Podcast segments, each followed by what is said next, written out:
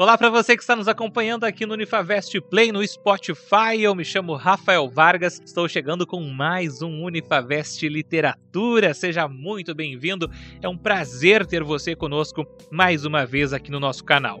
Hoje nós vamos ter uma conversa riquíssima sobre um livro publicado em 2010 que é fruto de uma dissertação de mestrado e que conta um pouco sobre a história da Princesa da Serra. Eu estou falando sobre a história de Lages. Nos faz companhia, mais uma vez, o professor Dr. Edward Marquardt, ele que é docente do programa de mestrado profissional em práticas transculturais aqui da Unifavest. Vamos lá então, professor Edward, seja bem-vindo. Muito obrigado, Rafael. Seguimos aqui, né, com essa série de convidados que nós temos muito prazer em receber. Creio que você vai, vai, vai, vai apresentar o nosso convidado aí para a sessão do dia de hoje, né? Vou sim, nosso entrevistado já está aqui conosco para falar sobre a obra Visibilidade e Resistência Negra em Lages. Ele que é doutor em antropologia social, mestre e licenciado em história, tem dois doutorados, um na Universidade de Lérida, na Espanha, e outro no Instituto Superior de Ciência do Trabalho da Empresa, em Portugal. O nosso convidado de hoje é o professor Dr. Frank Marcon. Seja bem-vindo e desde já muito obrigado pela sua disponibilidade em estar participando dessa conversa. Boa tarde a todos e todas. Boa tarde, Rafael. Boa tarde, Edward. É, obrigado pelo convite. Boa tarde a todos que nos estão nos ouvindo. Professor Edward, gostaria de iniciar o nosso bate-papo?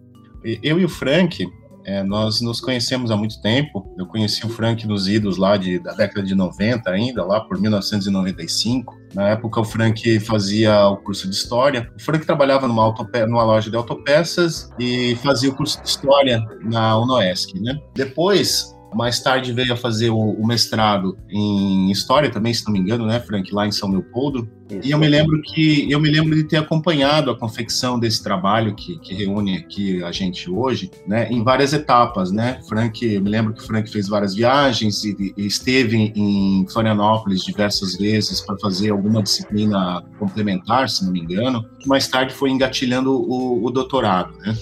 Como o nosso assunto, o foco aqui é literatura, uh, eu queria iniciar a conversa pelo título do teu trabalho, Visibilidade e Resistência Negra em Lages. E esse teu, esse teu trabalho, se a gente olha a capa desse livro, a gente tem uma imagem bastante sugestiva ali. A, a fonte da, da Cacimba da Santa Cruz. Então é, é, uma, é um dos, talvez, um, acho que talvez um dos monumentos mais emblemáticos de Lages seja a Cacimba, né? E ela aparece num descampado um, um casal é, colhendo, é, tirando água, né? Na... Isso, uma criança, né, um adolescente tirando água na cacimba e uma, e uma mulher um pouco mais ao longe, assim, né, já carregando a, um pote d'água na cabeça em direção ao que, o que era antes a, cap, a Capela da Santa Cruz, que hoje é a Igreja do Santa Cruz. Né? Então, a partir daí a gente já vê o, o, grau de pesquisa, né, de como o Frank se utilizou aí de fontes imagéticas, inclusive, para construir a argumentação dele, né? Pensando no título, o título nos dá duas, duas entradas para a gente começar a nossa conversa, né? Visibilidade e resistência, né? Visibilidade dar visibilidade, né? A gente pode pensar assim que é refere-se a abrir o olhar, né? A dar foco a algo que parece que até então está difuso. O ato de dar visibilidade, né? A pergunta seria o que, que está difuso que é necessário dar visibilidade nesse momento que você fez a pesquisa e ao teu objeto. E segundo, resistência. Resistir, nesse caso, é resistir a quê? Né? Visibilidade e resistência negra em lajes, né? pensando que a gente está nesse território. E por terceiro, já para encaminhar a tua, a tua argumentação, Frank, é que você se utiliza de referências literárias num estudo científico, né, na área de história. E a gente sabe que essa é uma discussão bastante acalorada, ou foi uma discussão bastante acalorada durante muito tempo, entre literatura, entre ficção e documento, entre ficção e fato, e você faz uma citação a Carlo Ginzburg na entrada do trabalho, que justamente mostra que não é porque uma referência, ela independente da, da, da origem da referência, não quer dizer que ela não seja utilizável. Então, essas, esses três pontos eu gostaria que você tematizasse: o conceito de visibilidade, o de resistência e a tua utilização de fontes de natureza diversa, literárias e, e a própria imagem que você estampa né, na capa do trabalho. Que ótimo! Assim você me dá uma oportunidade de entrar em várias coisas, em vários temas que eu gosto e, bom, é, isso vindo de um amigo e de alguém que conhece bastante o trabalho da gente é até interessante, né? Porque apesar de nós termos conversado muitas vezes também de forma difusa sobre pesquisa e sobre o que a gente vinha fazendo, né? O resultado final de um, de um trabalho como esse, a gente sempre fica imaginando que nem, nem sempre chega tudo como a gente quer. Mas eu acho que o Edu toca em pontos que para mim são bastante importantes e eu agradeço essa, esse questionamento. Bom, o livro é fruto de uma dissertação de mestrado, né, de uma pesquisa que se inicia em 1996. Eu havia recém concluído a graduação em História na UNOESC, onde eu tinha é, feito uma pesquisa de iniciação científica com o José Carlos Radim, que era meu professor naquele momento e que hoje é professor da Universidade Federal da Fronteira Sul, em Chapecó. E era uma pesquisa sobre violência do Estado Novo e identidades imigrantes teuto-ítalo no meio oeste de Santa Catarina. E ali eu, tinha, eu aprendi então a trabalhar com a oralidade, né, com, as, com entrevistas, a memória oral. Ou seja, já era uma fonte, ali nos anos 90, um tanto não convencional, apesar de naquele momento já ser um momento em que ela passava a ser usada na academia para essa finalidade. Mas sempre foi uma coisa que me interessou bastante, essa coisa da subjetividades, né? E na oralidade a gente encontra a subjetividade, a subjetividade do lembrar, do rememorar, a subjetividade, uma, uma subjetividade que é de é narrativa oralizada, mas também era uma subjetividade plástica, né? E muitas coisas que aparecem na, nas narrativas, elas aparecem também a depender da, de como você conduz uma conversa. E você não vai para uma, um, você não usa a metodologia de história oral numa conversa sem minimamente saber do que você está falando e sem se inteirar, né? Existe toda uma técnica para você fazer isso. É, e você também não vai, do ponto de vista ético, explorar com perguntas que podem sugerir o falseamento das respostas para ter ali um, uma prova do que você estava procurando, né? Ou seja, a metodologia tem que ser muito, muito séria, muito honesta, muito, embora esteja trabalhando com subjetividade, né? O que nos tempos de hoje é bastante complexo a gente discutir por conta da, da questão do negacionismo, né, em torno da, da ciência e do que pode ser considerado uma fonte, por exemplo, numa pesquisa subjetiva, numa pesquisa com subjetividades, melhor dizendo, tá? Então, como buscar essa objetividade como tornar, né, e como e problematizar essa, essa materialidade de fontes na, na, numa pesquisa historiográfica, é, ou numa pesquisa mesmo em, na, na, área das ciências sociais, ou da crítica literária, ou da crítica, da crítica cultural, né? como uh, avançarmos com metodologias e com, e com, propósitos que garantam uma, uma relação empírica, crítica, é, ética né, com, com a pesquisa, embora esteja tratando de subjetividade.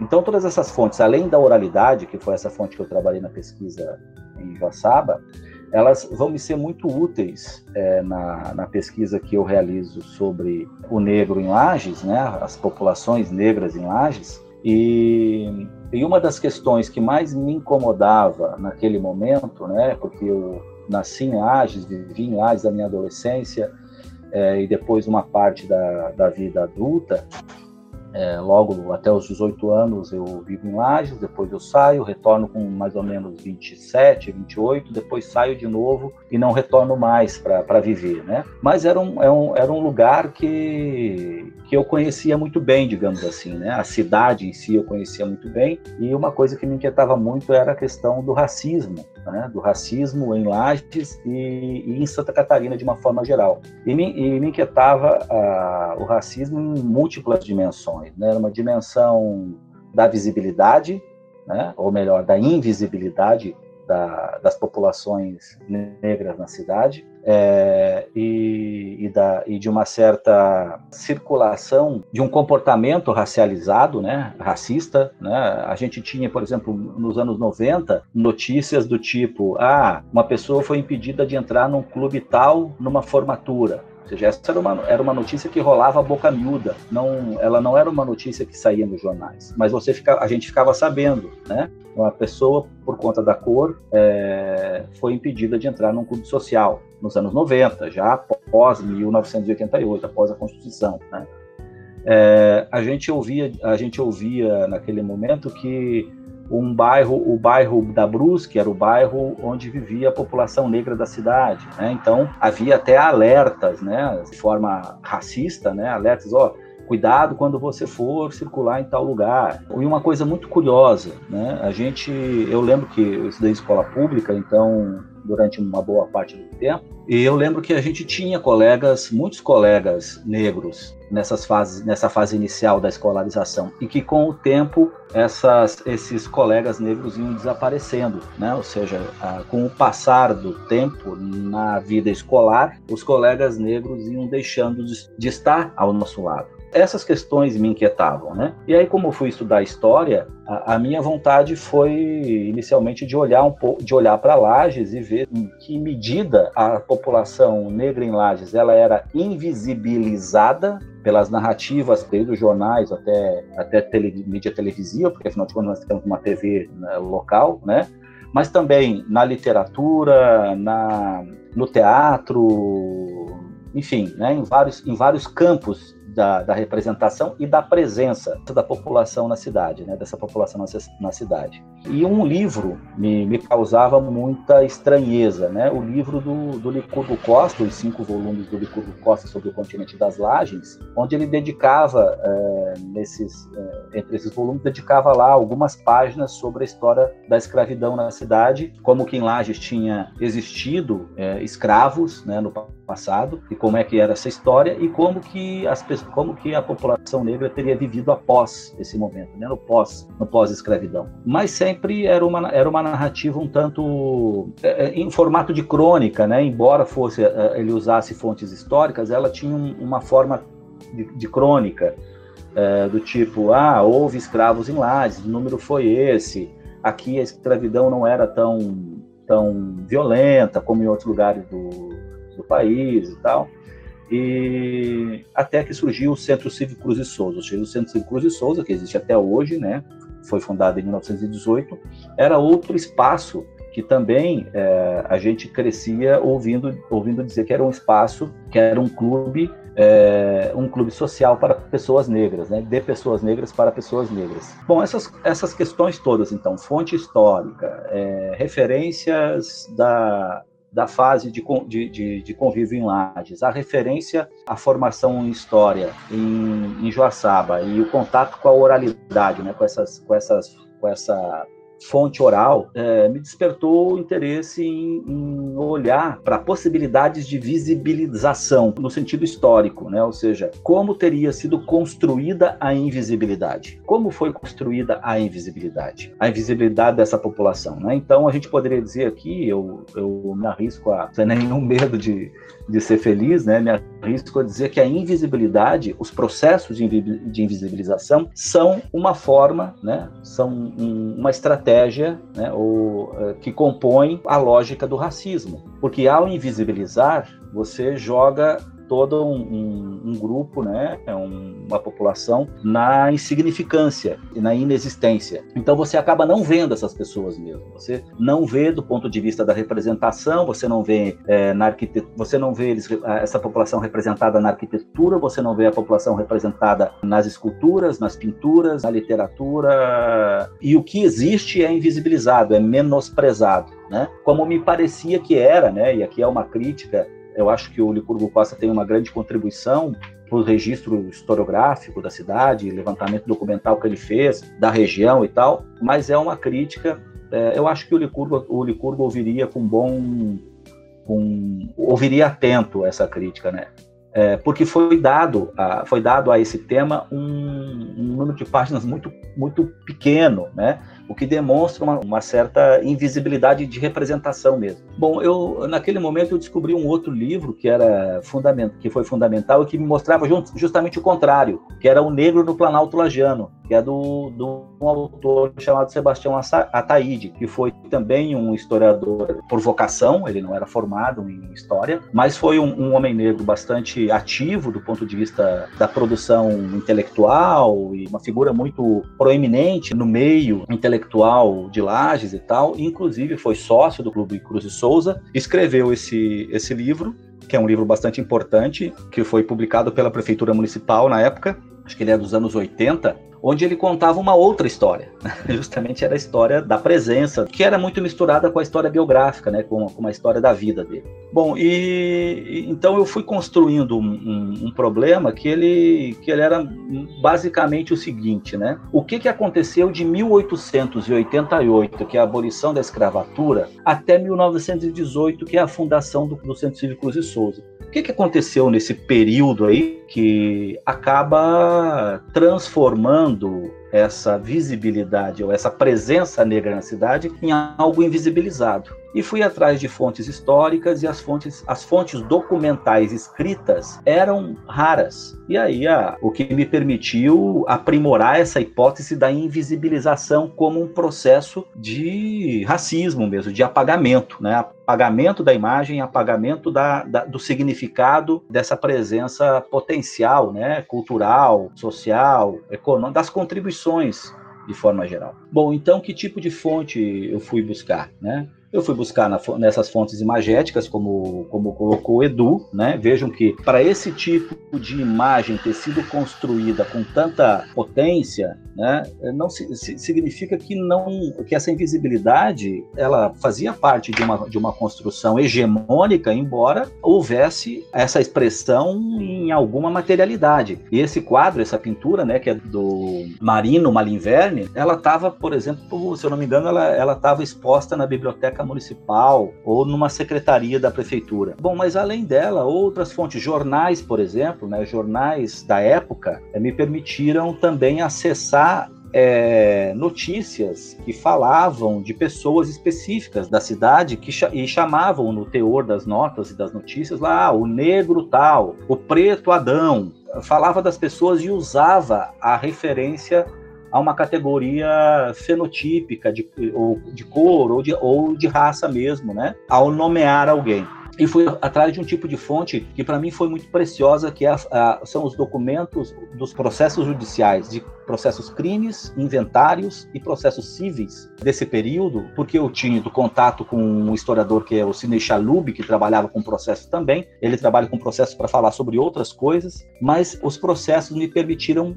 visualizar, perceber através dos testemunhos, das narrativas da, do, dos réus, das vítimas e etc., que havia ali a presença de uma população branca, negra, indígena no espaço urbano de Lages, mas também nas áreas rurais, envolvidos na vida cotidiana da cidade de uma forma muito intensa. E as cores começavam a aparecer na identificação das testemunhas, das vítimas e dos, e dos réus nos processos. Então eu comecei a identificar que as pessoas para a justiça tinham cor por conta da, da, identificação que se fazia nos processos, mas também por conta dos depoimentos que as pessoas faziam, às vezes se referindo umas às outras. Né?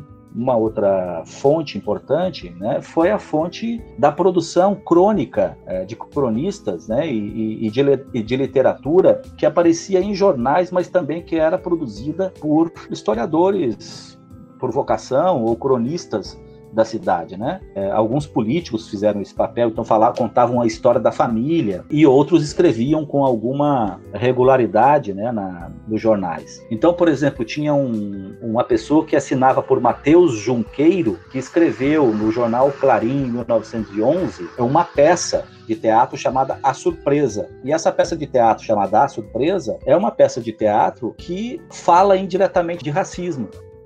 E aí, ficou curioso sobre a peça A Surpresa? Então não deixe de seguir nos acompanhando, porque logo logo tem a segunda parte da conversa com o professor Frank Marcon sobre essa obra Visibilidade e Resistência Negra em Lages. Não esqueça de compartilhar com seus amigos, seguir acompanhando as redes sociais da Unifavest porque logo logo tem muito mais. Até a próxima!